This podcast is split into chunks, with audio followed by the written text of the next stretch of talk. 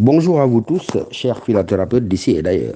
Votre serviteur se sent aujourd'hui dans l'obligation de vous confesser qu'après avoir remis sa plume dans tous les sens et l'avoir pour ainsi dire trempé à bien des encres, jaillit en lui la certitude et la claire conscience de cette idée simple que lire est la plus appropriée des thérapies au mot de l'âme humaine, mais que lire dans tous les cas est la belle, la plus belle des trouvailles du genre humain, au point que, n'en déplaise à Rousseau, mais nous pouvons affirmer que l'homme qui médite n'est plus un animal dépravé.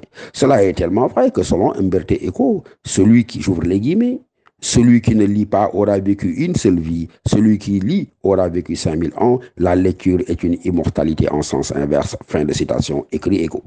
À quoi nous oserons, vous nous permettrez de façon fort modeste, ajouter à côté de ce grand maître que lire, c'est habiter la sédentarité nomade de son propre troupeau. Lire, c'est tout à la fois tenir du bœuf, de la perdrix, du bambou, de la crevette, de l'enfant. Une dernière confession devrait me permettre de vous dire d'ailleurs, mais qu'un livre neuf a exactement, ou fait en nous, exactement l'effet du même parfum qu'un pain croquant et fumant à quelques minutes de la rupture du genre mois de ramadan. Un vieux livre fait au chocolat. Alors à tous, bonne journée de nomadisme sédataire ou de tir, de lire. Lire et encore lire, c'est la marque de fabrique de votre humanité.